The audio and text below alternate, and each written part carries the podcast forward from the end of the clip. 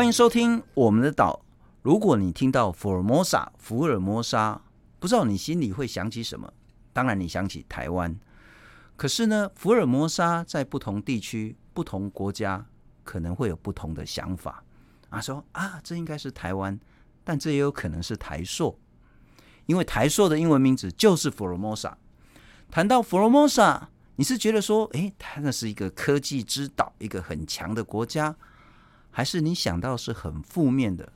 污染、公害、不公平、不正义等等。我之所以开场这样说呢，是因为在十月底的时候，有一个媒体很少报道，可是现在已经进行十多天的全球绝食抗议活动。抗议什么呢？抗议台塑集团，包括在美国的德州、路易斯安那州，以及在越南。造成了很大的污染的事件，他们要求说，台塑你要负起你的跨国责任，你要负起你的法律跟赔偿的相关责任，这到底是怎么一回事？我们今天好好来谈这个题目，介绍两位特别来宾。首先欢迎是天主教新竹教区越南移工移民办公室的主任神父阮文雄，阮神父你好，陈先生的观众大家好。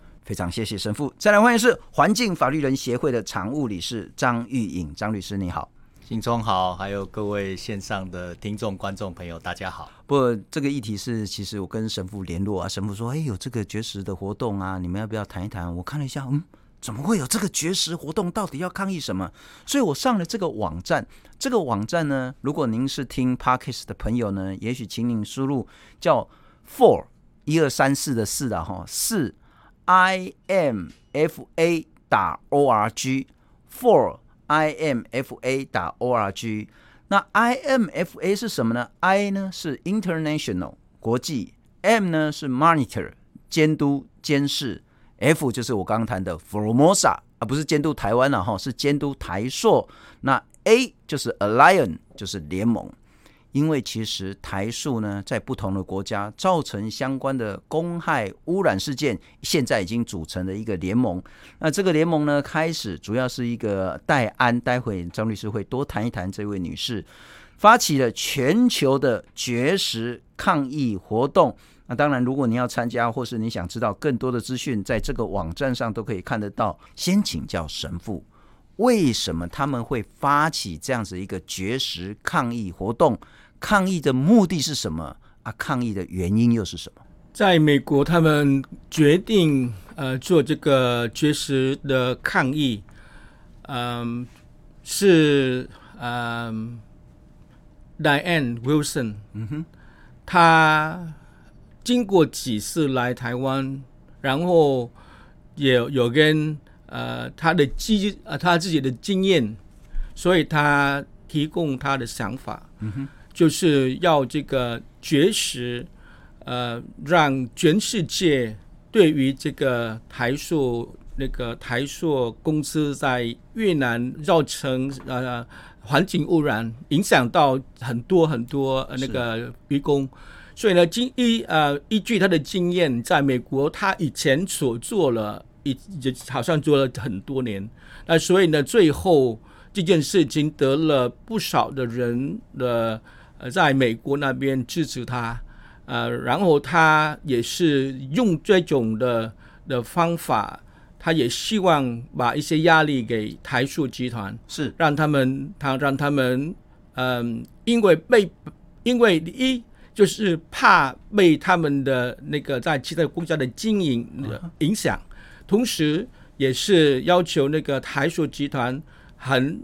很很很有责任来看这件事情，来赔偿这些这些那个在呃在越南的四个四个省的被害人，这个呃呃怎么说呢？赔偿给他们。了解，我刚刚看这个网站啊，这个绝食是十月三十一号开始发生。是的，十多天了呢，对，是十多天了，对。所以张律师，您其实跟之前戴安也碰过好几次面。呃，我跟他碰过一次面，啊，一次，一次，在台湾，在台湾，二零一零年那一次的，我没有机会跟他碰到，是今年的五月底六月初那个时候，他来台湾，我们有碰面。因为我印象中，好像包括戴安啊，包括还有两三位，然后也包括越南受害的人的代表，对，来台湾，其实主要是参加台塑的股东会，没错。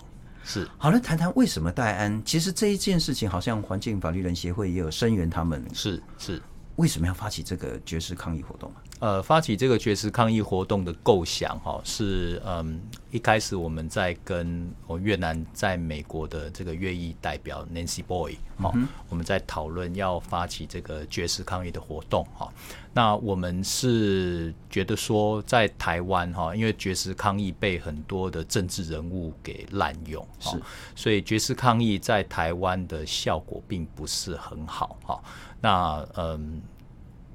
虽然会获得初期会获得一些媒体的关注了哈，但是对于运动者而言，不管是身体或者是健康哈，或者是能量的耗损，跟我们所要获得的效果可能都不成正比哈。是，那但是呃，Nancy 她跟在美国的这些台塑的抗议者，还有包括 Diane，包括 Sharon。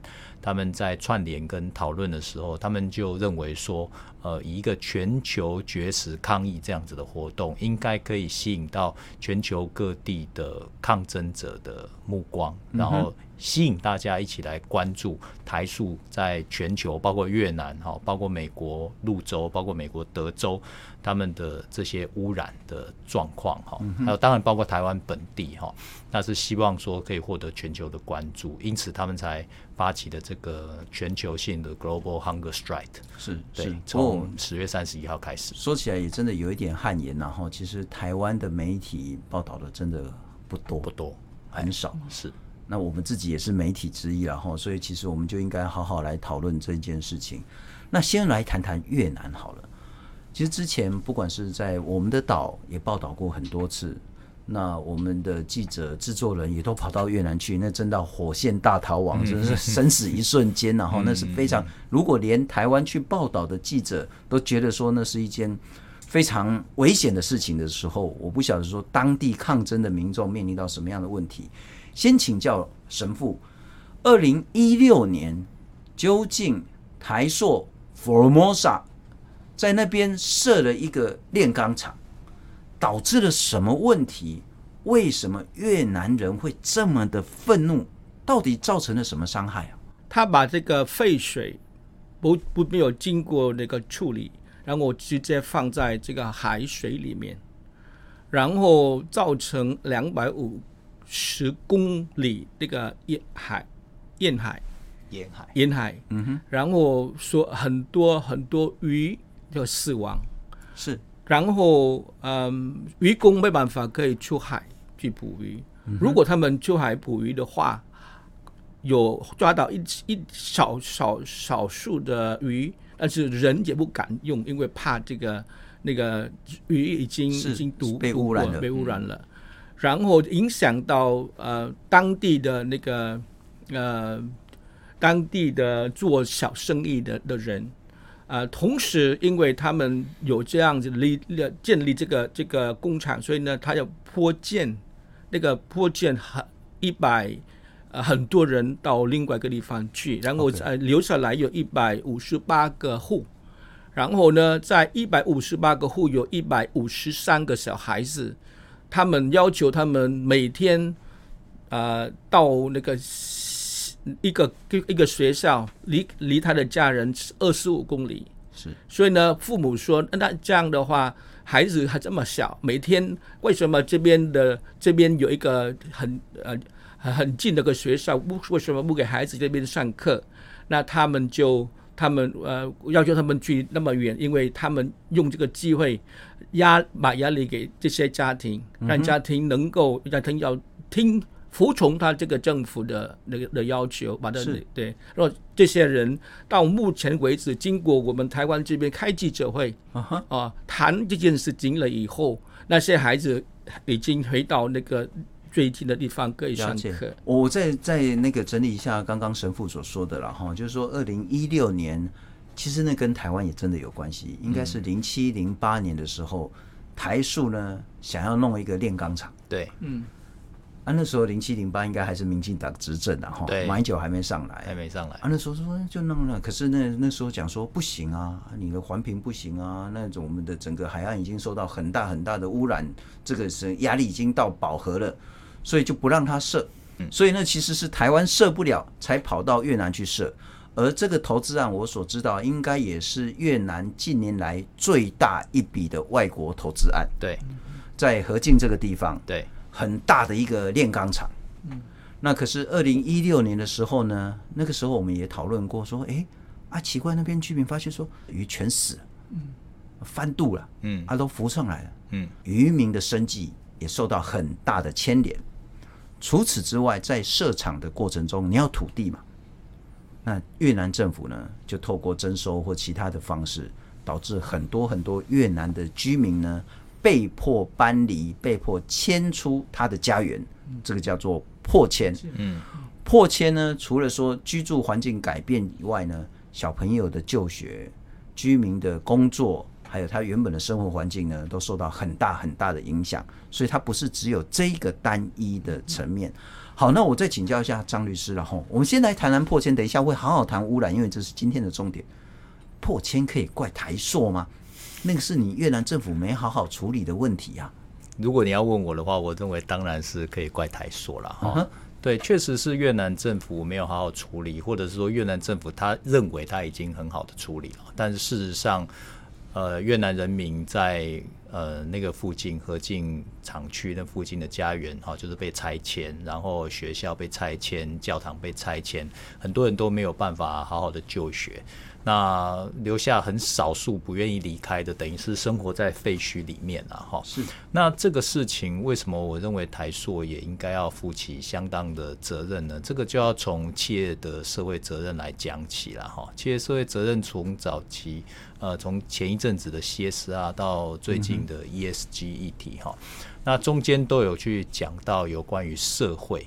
这一方面的这一层的议题哈，是企业的活动不应该啊，因为其自己的活动而对于呃企业所在地以及其供应链所处的社区社群啊，造成呃过大过激，然后以及负面的这些扰动或者是破坏。好，那如果说造成这些负面的扰动或者是破坏的话，它其实有一点有一个概念，就是竭泽而渔了哈。是，对你把这边当地的资源全部都吸纳走了，然后导致、嗯、当地的人民没有办法依靠当地的资源继续生活下去。是，那其实这个就是一种迫害哈。嗯、那他不可以说把这件事情的手推给政府哈，就变成好像是政府当他的白手套，固然没有错哈。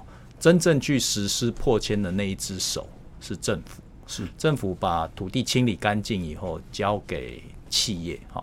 但是对于我们而言，一个世界的开发程序，应该是在开发之前，嗯哼，政府许可之前，呃，企业就应该要跟人民取得相当程度的沟通跟共识，是，然后包括提出对于当地居民影响的一切。可以被当地居民所接受的共处的方案是，那政府其实最好也是能够进入到这个协议的场域里面去哈，来避免当地居民可能是他们的生活场域、他们的经济资源、他们的文化宗教受到很严重的破坏。但是在这个状况，当然是完全都没有啊。其实我们没有办法得知。我们没有办法得知，就是当二零零八年台塑的高层飞到越南跟越南的政府高层见面的时候，他们是怎么谈的？这个我们无法得知，因为我们没有相关的资讯哈。但是我们可以从另外一个案子来窥见，偷窥的窥了哈，来窥见台塑在谈这件事情的时候是怎么谈的哈。在 Diane 他写的那本书哈，《An Unreasonable Woman》哈，就是一个不讲理的女人哈。台湾的翻译叫“卯上台塑的女人”哈，在这本书里面，Diane 就分享了这个故事哈。他说台塑是怎么去跟呃当时在呃德州的康福镇哈那附近的高层来协议的哈。说要投资，第一个当然是钱嘛，投资的金额是多少？二十亿美金。哈，二十亿美金对康福镇这个小镇来说，那当然是一个是天价了哈。那在答案所居住的那个环境，就是那个拉瓦卡贝哈，拉瓦卡湾哈，在那个湾周边呢，康福镇算是一个比较大的聚落哈。那台塑要在那边落脚哈，包括州的民意代表，包括镇的这些镇长哈，民意代表，然后银行的机构，呃，或者是当地的一些头人，基本上台塑都会去直接打点。好，那这些被打点过的人都会反过来去压迫，给答案压力。好。因为答案是一个冒出来的抗争者，是好。那这些已经拿到好处的，不管他是政府也好，不管他是连带的银行团也好，他们都会，甚至是什么，甚至是他的邻居、他的亲人，哈，已经得到台塑的好处，在台塑工作的，他们都会转过去给答案压力。嗯、那透过答案跟他们的对话，我们可以窥见台塑是怎么跟高层讲的：我要投资这笔钱进来。我投资这笔钱进来以后，我会有很多的商业需求，而这些商业的需求，你们可以透过各种的方法，OK，去满足。哦，但是我不只是要进来，我要进来，我还要其他的东西，我要土地，我要自然资源，嗯哼，我要税负优惠，OK，我要警察保护，哦，我要这个这个这个这个，也就是说，那种高层式的寡头式的打点。大概就是台塑要到另外一个地方投资所惯行采用的方式。那如果是这样子的模式的话，你就可以想象，在越南它可以怎么进行？越南是一个独裁政权，独裁政权最喜欢的就是什么？没有书面协议的打点。为什么？第一个，他手握权力；第二个，得到你的承诺；第三个，他随时可变就变，说变就变。是对。那这个部分的话，越呃台塑刚开始进去的时候很顺利嘛，对不对？然后就很顺利啊，然后房子也拆了，学校也拆了，孩子也都赶走了，教堂也都拆了，把它盖起来，然后要开始这个这个生产了哈。结果没想到排放的时候，居然死了两百多公里的鱼哈，而导致了越南四省当地在河内、在南边的胡志明都爆发了极大规模的抗议，所以越南政府就。势头一转，他发现哎不行了，这个危及我的政权嘛哈。Uh. 共产党最担心的就是政权有危险嘛哈。这个世界上最胆小的组织哈，共产党，他就转过头来就忙压着台塑，逼着他道歉认错哦，然后赔钱赔钱这样子。所以刚才回到就是信聪你所问的那个关键的问题哈，就是。台塑到底需不需要为越南这个中部由越南政府造成的这个破迁来负责任？哈，我是认为要了。哈，为什么？因为他在去协商的这个过程当中，他应该是已经明知这件事情会发生，但是呢，他为了自己的利益，容忍这件事情发生。所以，即便不是他做的，我还是认为台塑必须要为这件事情负责。哎，了解。不过神父，我要请教哈，当地的民众，刚刚张律师也有谈到哦，就是说，譬如说在德州，就是一个天价的投资案。我想在越南河静这个地方，一个那么大的一个炼钢厂，一定也是一个天价的投资案，一定在当初在承诺说，我可以创造非常非常多的就业机会。你们河静这个地方，还有其他省份的这些民众呢，有一个很好的工作，有一份很好的收入。当地就可以繁荣起来，然后大家呢，整个生活就可以大幅的改善。当地的民众原本怎么看台塑这个投资？投资之后又是怎么样看台塑这个厂？当初，嗯，这件，嗯，这件事情还没有发生的时候，我曾经帮忙过，呃，越南移工。他是他们是从河静、义安这这一带，然后来台湾工作。那时候还没有那个还没有这个台塑这个污染环境。那我问他们，嗯，为什么你们现在已经要来来这里工作？他说，因为在那时候哦，这个四月二零一六年四月以前，是鱼已经死了，但是没有那么多。所以呢，他们鱼他们抓他们抓的鱼就比较少，所以他们就来台湾当渔工。嗯哼，然后等到那个事情发生了以后，然后整个事情被曝光了以后，那个越南人对这个台塑集团这个在河静建厂的这个事情非常非常那个愤怒愤怒啊，特别是开始的时候，他们他们就否认是他们所造成的嘛。是。但我甚至在在开在在开记者会的时候，有一个有一个台塑的那个官人说：“那有有呃，现在你们要选一个鱼或是钢铁。如果你们选钢铁的话，那是鱼就被受损损害。”他这个人讲这句这个这他讲这个这句话，更让更多越南人很很愤怒哦。那所以呢，我想他是否在当时。呃，在那边建厂的时候，会不会呃得到越南人当地的的欢迎？我真的这个不晓得。但是曾经那时候，我们也我们也我们也得知一些个消消消息，是呃暴动开始了以后，是不是他们呃有那个有有很多中国的中国人的的工作人员从那个河那个河进钢铁。也是那个坐大船回去中国，所以那时候他们开这个厂，不一定是为了越南呃就业就业.不是也不不不是不是哦。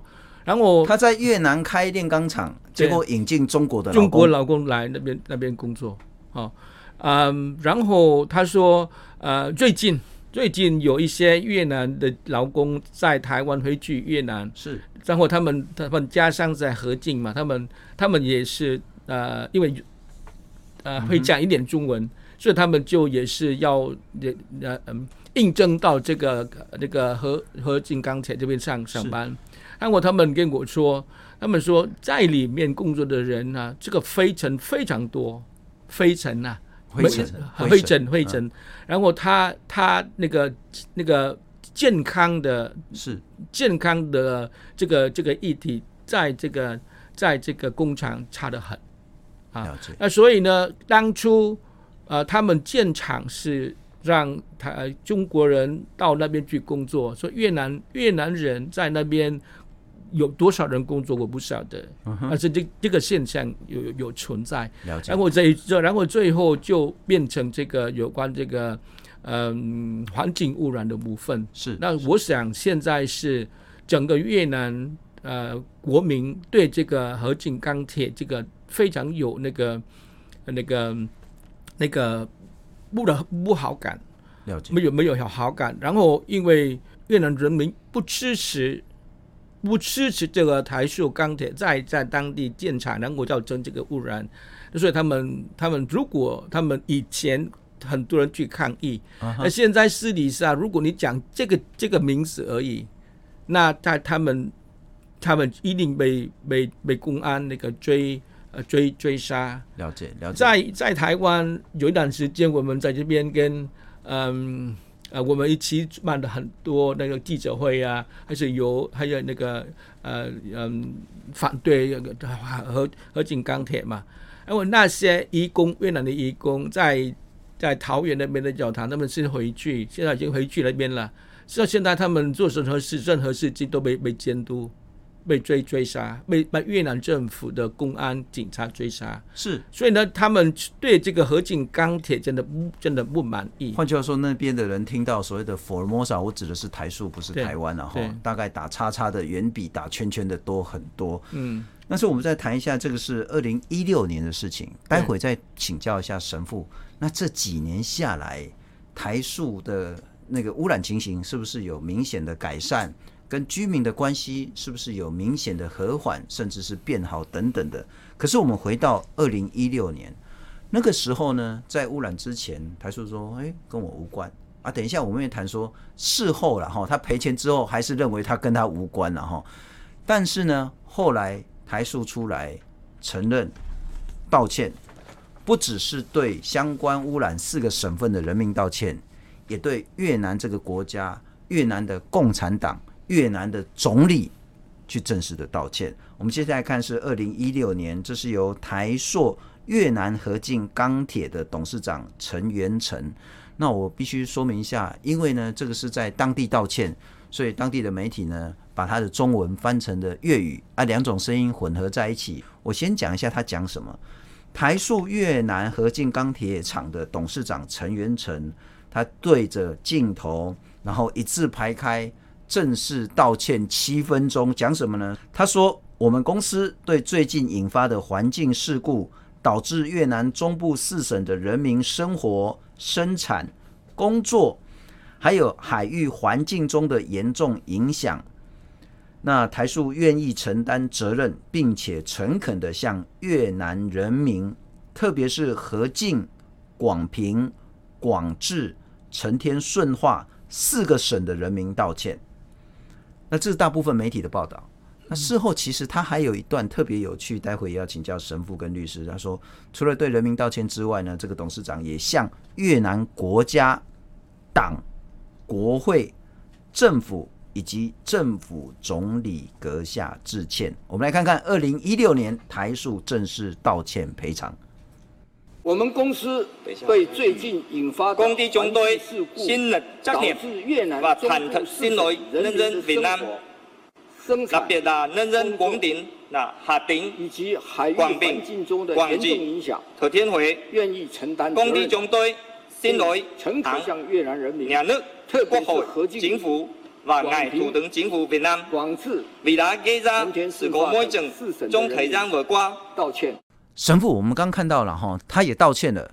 那我所知道也具体赔出了五亿美金，五亿大概就是新台币一百五十甚至到一百六十亿左右的这样子一个赔偿。啊，这是二零一六年，那其实好几年又过去了，这几年台塑有变好吗？他所赔偿五亿美金的，那受害者在越南多少人拿到这个这个赔偿？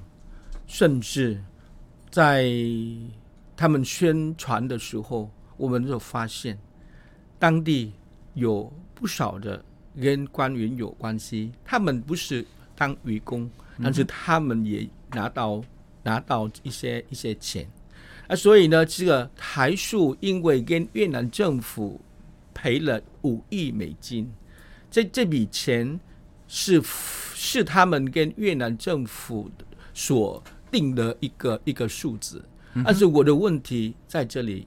要问，那以什么标准？以什么标准损害来做一个评估？然后呢，从这个评估了以后，那才才算出来这个这个被损害的，才以后才是赔偿。那整个程序有关这个赔偿的部分，台越南政府也没有问一个越南那个渔工，那你们现在生活是怎么样？是还是还是台塑从来也没有向越南渔民讲一句话，他们在公开的报建，报建那些首先是越南人民，但是有越南人民不是直接被影响到的，是越南在四个省那边，同时越南政府国会有什么关系？那么为什么把他们包含在里面？跟党又有什么关系？对。那所以呢，他们把这件事情当做一个一个党、一个国、一个一个一个国会自己的产业，是不是为了人民？所以呢，对我来讲来来说，这个这个他他们立这个那个炼炼钢铁的厂，嗯哼，不是为了越南的人民的就业，是他们自己跟共产党自己的一个一个一个那个投资赚钱的的的的的的。的的的计划了解，那张律师，我们就回到一个很关键的哈，就又回到刚刚您谈到说，譬如说越南政府因为台塑要在那边设厂而导致人民的破迁，台塑要不要负责任？您认为是要？同样，这个赔偿台塑要不要所谓的尽到说赔偿的用途去向是什么？台塑要不要负责任？我认为可能也要。譬如说我举一个例子。台塑其实不太认为那个污染是他自己造成的，那么这个我们等一下可以再谈。但就在这个道歉案之后，台化的董事长叫做洪福元，他觉得说大家都冤枉我啊，其实某一种程度我们是被逼的，什么意思呢？洪福元台化的副董事长他说，零八年呢，在合进钢铁厂建厂之前，台塑就在五个地方，越南五个地方调查。他说苯分值呢是零点零零五每公升毫克，氢化物是零点零零八每公升毫克。然后过了几年之后呢，台塑要在那边试运转，到四月二十三号、五月五号是越南自己的调查，这个污染物质呢是还下修。从刚刚我谈到零点零零五每公升毫克的苯分值呢，降到零点零零一，氢化物降到零点零零四，言下之意说，我并没有造成你更多的污染，结果你跟我要五亿，那等一下污染是不是它造成？我们等一下会再谈。但言下之意说，感觉好像是付保护费了。但我想问的就是说，你如果是真的是造成污染，诚心诚意的道歉。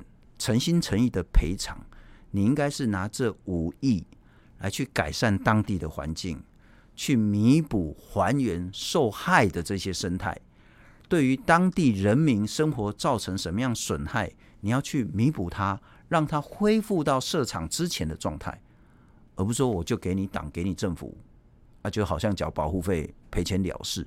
我还是想问这一件事情在赔偿上中间犯的错误是什么？这个赔偿上面犯的最大的错误，主要看是谁犯错了哈。如果说是越南政府的话，他大概是做成了一笔大概是抢劫不流血的好生意啊，所以他可能没有什么犯错。那台硕这边所犯的错误呢，呃，可能就是他二零零八年决定要去一个专制国家投资。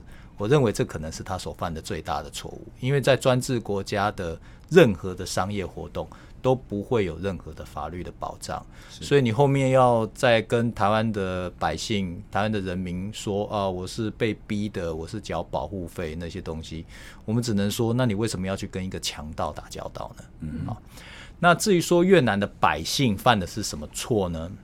我觉得越南的百姓大概。没有什么犯错，就伸出国家这样，伸出国家吧。嘿，假如说他是一个声援抗议的人，他看见台塑道歉，好，然后他看见声称要赔五亿美金，然后他看见的是越南共产党布建在全国各地的这种媒体通讯，散布给他的消息，说政府已经解决这件问题，那他去声援抗议的这些人，他本身就会。去上街抗议的动机就会下降了嘛？好，这也是为什么赔偿五亿美金之后，越南各地的抗议风潮就很快的就下来了。哈，但是对于真正受害的人而言，他可能也没有真的犯什么错。为什么？因为他就真的是一个受害者。你要他自己出来吗？他会被打。他们不是没有为自己出来哦，他们有哦，是他们有曾经提着诉状要去法院起诉，但是却被公安阻止，被打。有一些。异议的分子被关押什么的，所以真的说，这中间到底是出了什么样的一个问题？我觉得大概最大的问题就是台塑，你根本就不应该去跟越南共产党去打交道。那你如果说啊、呃，我我也是被害者，那也是你制造的。那接下来我们就要问了啦，哈，接下来我们就要问。你是一个加害者，去跟强盗打交道，希望跟强盗站在一起，一起捞一笔，一起赚大钱。但是今天强盗过来反咬你一口，那我们就要问你了。你说你是被反咬的，你跟他的协议内容是什么？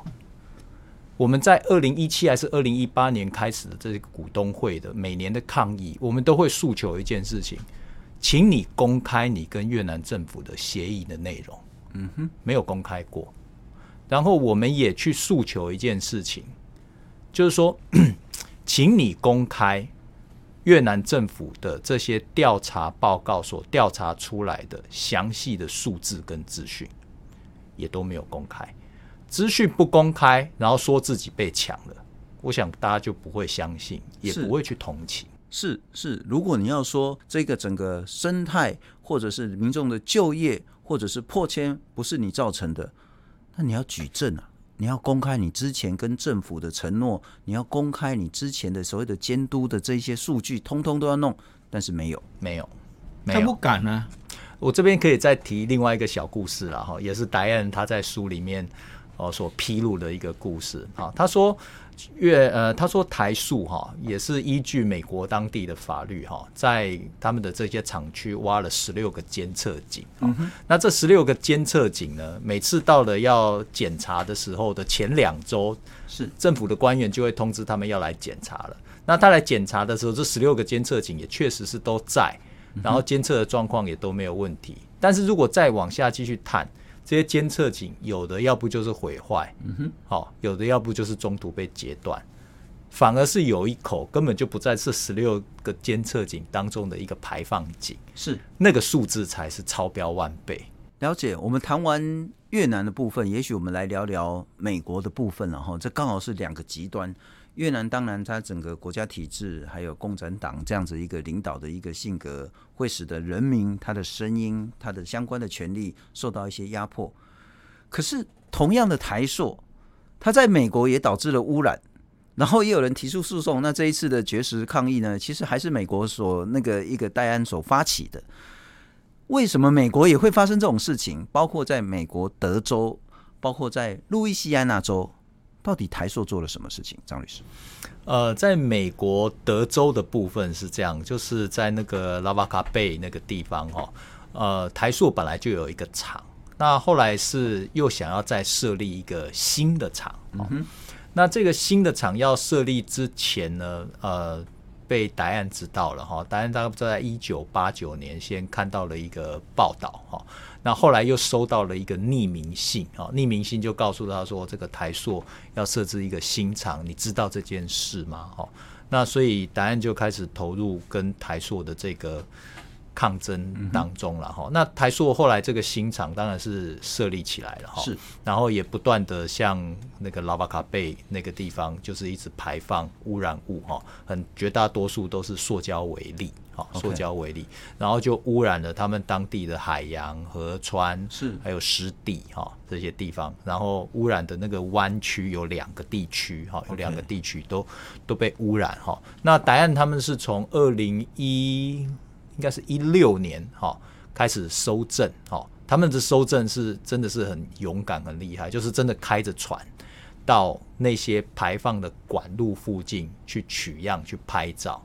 哦，然后去检验，然后去给专业单位做分析，这样是。是那这个收证的过程大概延续了一两年的时间，取得的样本数应该是超过两千五百个样本。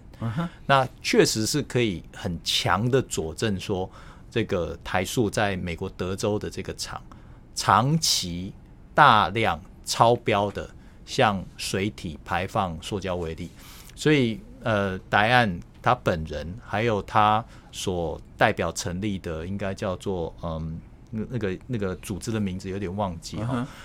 就是他跟组织两个人就对台塑起诉哈，OK，然后要求要赔偿跟零排放这样子。那在二零一九年拿到一个判决，是依照美国的那个 Clean Water Act 清净水法案所提出的一个损害赔偿的请求。OK，那赔偿下来。大概折合台币要五十亿啦，哈，美金是一点六二元美金，哈、uh。Huh. 那这个案子后来和解，哈，和解。那折合要赔十五亿台币，就是五千万美金。五千万美金，而且台塑承诺零排放，如果排放的话，又可以被整个拖回到诉讼的场域里面去，哈。OK。所以答案他目前就是持续的在监督台塑在这个美国德州的这个厂。的状况。OK，那我们再谈谈路易斯安那州好了。我们等一下再来谈谈美国为什么跟越南会这么大的差别。路易斯安那州其实是台塑没有造成污染嘛？哈，对对，还没有开始，还没有开始污染。对对对，所以他是说已经取得了这样子一个呃，也许叫做废气的排放证照。呃，空气对。有关于空气的排放许可证，在路易斯安那州，我所知道那个呢是叫做那个呃，我看一下，这叫圣詹姆斯郡，对，Saint James，嘿。好像被称作做癌症巷，对，Cancer Alley，或者是死亡巷，Death Alley 这样子。总之就是说，本来就有好多好多这种重金属的啦、石化啦、高污染产业，通通都在这边。有一点像我们的那个中部，特别是像那个张斌啊，或者是云林、六轻、麦寮这个地方，有一点像啊，我不能这样比喻。但又要再设一个台塑厂进去，是是是。它这个台塑的厂在当地的一个计划，应该是二零一八年要开始了哈，叫做 Sunshine Project 阳光计划、阳光专案、阳光计划，就是取得都很 sunshine 这样子嘿。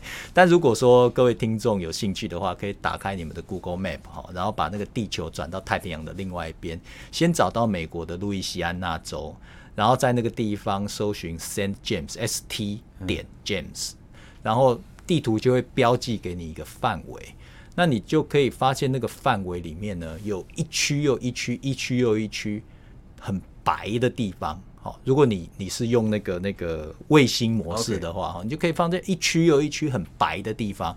那你再把这个很白的地方再把它放大，再把它放大，你就可以发现它全部都是一个又一个的石化槽，或者是燃料槽，了解，或者是厂区。那你就会。很惊讶的发现一件事，情，就是哇，这个地方的这些厂的密度怎么这么高？OK，真的很高哈，就是一条看起来像河川的，就跟我们工业区啊，或者对对对，两岸就是都都有这这些河川的两岸都有这些厂区这样子。那这个呃那个地方原本是种甘蔗的哈，很多的甘蔗。那 Sharon Sharon Lavigne 他们的祖先就是在这边种甘蔗这样子。那台塑要在二零一八年在这个地方宣布要推出这个 Sunshine Project，它是投资九十四亿的美金，比德州那个二十亿美金的新厂还要大。是，那要建呃十个化工厂及四个附属设施，面积大概一千零一十几公顷，大概是。越南的台塑月钢厂区范围的大约三分之一哦，你就可以知道台塑月钢在那边有多大，它是三千公顷的厂区哦，而在泸州这边要是一千多公顷的这个厂区，那它是有拿到一个呃依据那个空气法案哈，是由泸州的环境品质局哈发所发的一个空气排放的这个许可证，但是 Sharon 哦，还有他所代表的组织就是 Rise St. James。然后还有另外三个组织，哈，一个应该是 Healthy St. James，嗯，然后还有还有另外两个组织，英文名称我有点忘了，大概都是一些联盟的组织，他们就各自提出了不同的诉求，哈。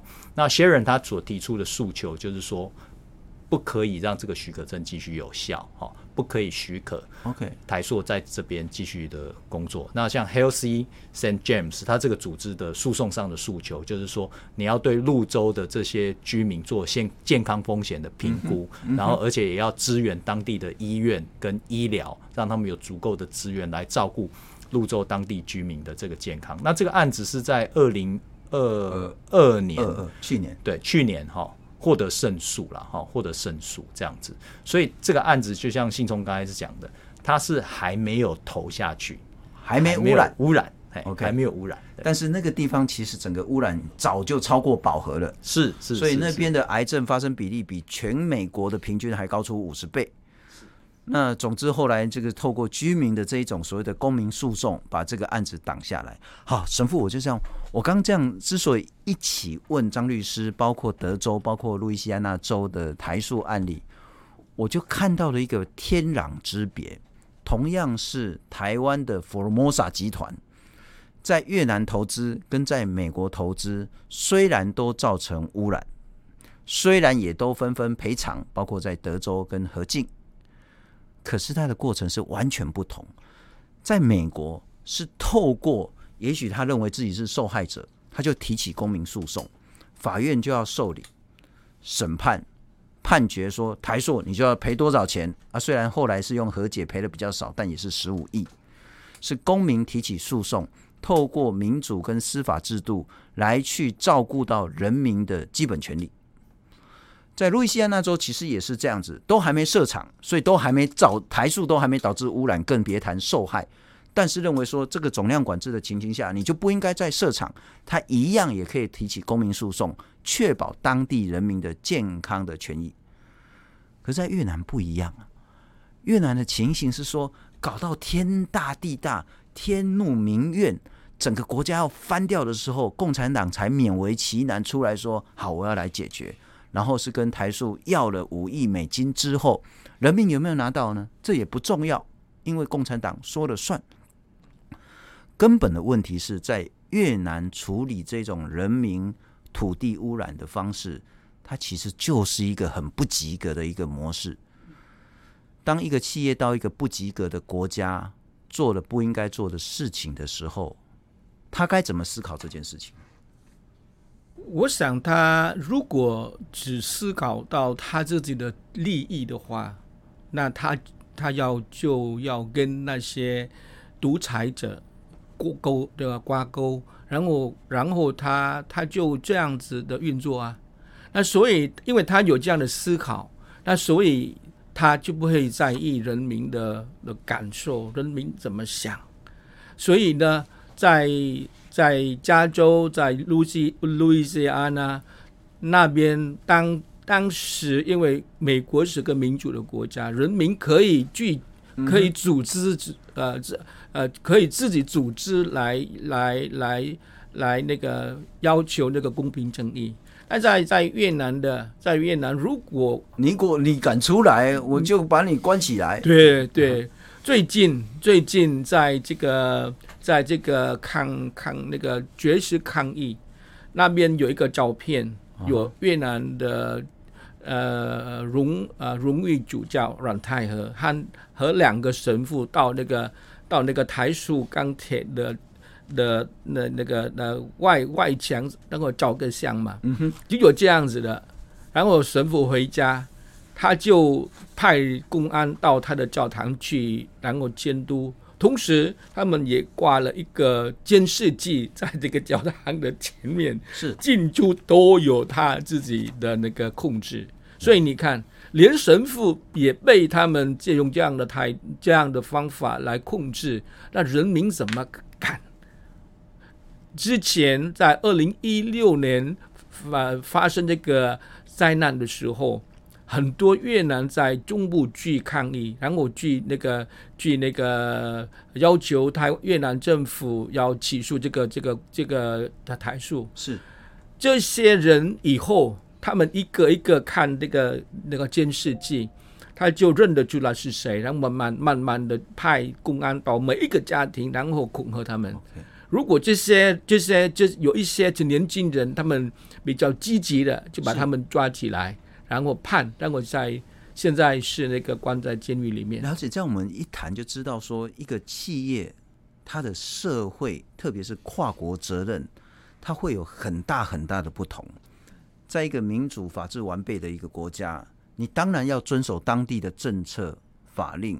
如果你不遵守，当地人民有足够的武器来对付你，可是，在一个专制国家，你跟大家讲说，我只要遵守当地的法令政策就好了。某种程度了哈，我认为这就叫共犯结构了。是，嗯嗯，哦，这讲更难听就叫为虎作伥啊，只是虎是你还是他不晓得了哈。但我要说的是说。其实，在先前一开始，我们谈到这一次发起全球绝食抗议活动的戴安，还有其他 Sharon 等等的呢，他们其实有一个共同的一个行动，就是大家要一起来监督台塑。他们这一次来台湾，其实是 也不是来台湾玩，是来参加台塑的股东会。我觉得这个制度很好，就是说，你只要买一些股票，你就成为这个企业的股东，你对他就有一定的发言权跟一定的监督权。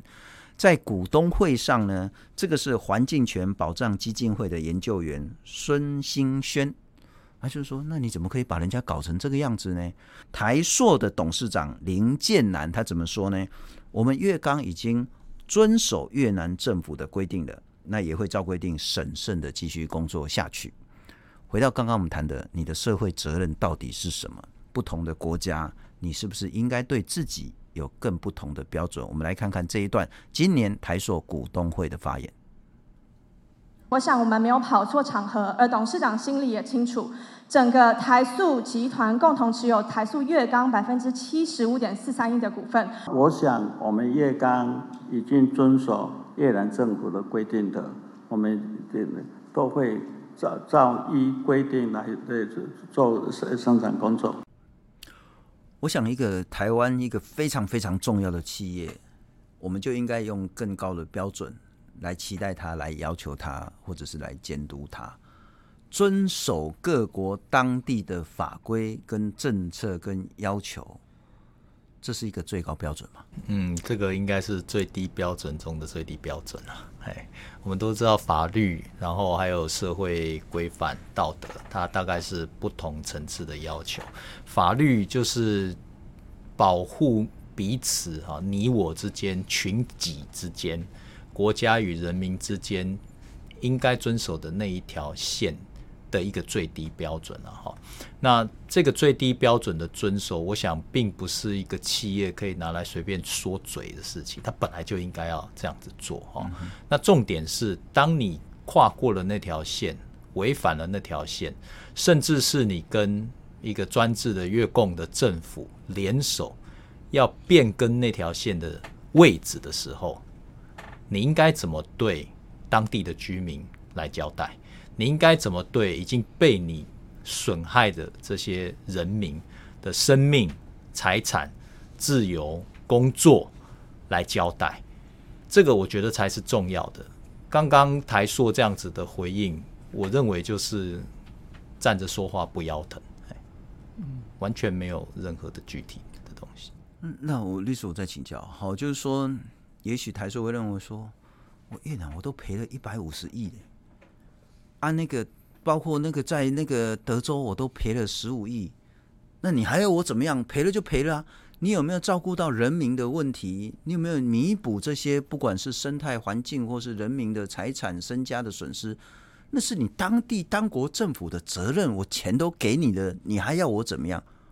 我们还应该要他怎么样？OK，如果是在美国啦，哈，美国的话，他应该是要依据。美国的法院哈判决下来的部分，继续的来执行、来遵守哈。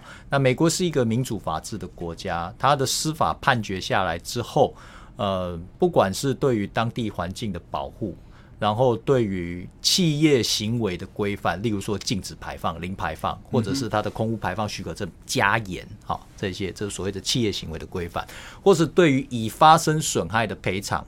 比如说像戴案的那个案子，他最后有一个和解金，好的这个赔偿，他都可以很顺利的移转到他该有的地方去。你你把这些钱赔给越南政府，对不对？那你的协议书长怎样？OK，公开揭露，对，公开揭露嘛。因为你赔出去的钱，其中有二十五趴，哎，二十趴是中钢的呢，是中钢里面有大概快要一半是国家的呢，哎，是是也赔我的钱呢，赔我的钱呢，嗯，那至少要揭露吧。这个事情怎么可以不揭露嘞？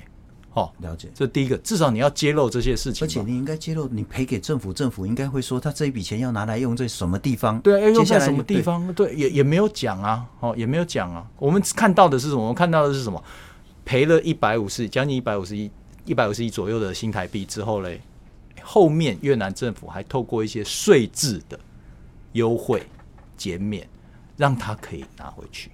按古卡古来吧，啊丢就是安内好啊。另外我们还看到什么？另外我们还看到就是说，在河静钢铁厂区的附近就有盖了一个建筑物，里面就有，我记得没错的话是四百位左右的公安武警常驻，常驻在那边，随时要负责处理在厂区周边发生的抗议活动。这个是我们看到，听起来就更像保护费了。这真的是我们看到的啊！真的是我们看到的。好，那那那神父，我最后再请教你了哈，因为其实您跟越南的这些民众有非常深刻他的了解互动，当地的居民、小老百姓，我们就不要谈官，不谈党，不谈政府，当地不管是河静或其他省份的小老百姓受到严重污染或者是影响的这些平民们。他们认为这件事该怎么做才可以达到所谓的公平正义？除了，嗯，呃，他们常跟我说是，他因为台塑，呃，钢铁在越南所造成他那么大的伤害，所以他们要跟那些那个居民那边要直接做一个做一个了解，然后给予做个解释。那事情已经发生，那么多鱼死，然后居然那个渔民现在没有工作，然后也不人也不敢吃吃那个海产。那现在那边的那个那边的安全是如何，他们也不晓得。嗯哼，啊，他们不不晓得。然后我们这边多次开开记者会，然后我要求他们公开那个监督这个制度，也没有给我们。然后我现在你在网络那边有找一些资讯，有关那个台塑钢铁那个处理那个那个那个废废水的部分，我我们找找不到。所以现在人家人民非常关心有关这个安全，是否现在现在那个海海水已经安全了？但是目目前我这边所了所了解的，那个那些潜水员以前在这个河景那边去去抓那种那个、嗯、那个海里面的一些一些生物，现在他那边没办没办法生存了，他们就移到南部那边去。然后现在在嗯更呃出来另外一件一件一一件事情是那个天那个空气污染，OK，空气污染。他说，嗯，如果下如果下雨的话，隔天出来都是看到这个他的他们的周围的土地都是黑黑的。所以现在现在呃人民要要了解这件事情，给我们让我们呃让。让让人民那个参与这个监督，是监督这个安全的监督，这个这个这个核核金钢铁是是关于台塑 Formosa 是不是可以让世界各国有一个比较好的一个印象？其实除了台塑本身之外，我觉得我们作为中华民国的一份子，也都有一定的责任，因为它代表的就是 Formosa。今天非常谢谢天主教新竹教区越南移工移民办公室的主任。阮文雄神父以及环境法律人协会的常务理事张玉颖律师来跟我们一起来谈这个重要、深刻但是沉痛的题目，非常谢谢，谢谢信聪，谢谢，谢谢，谢谢你。谢谢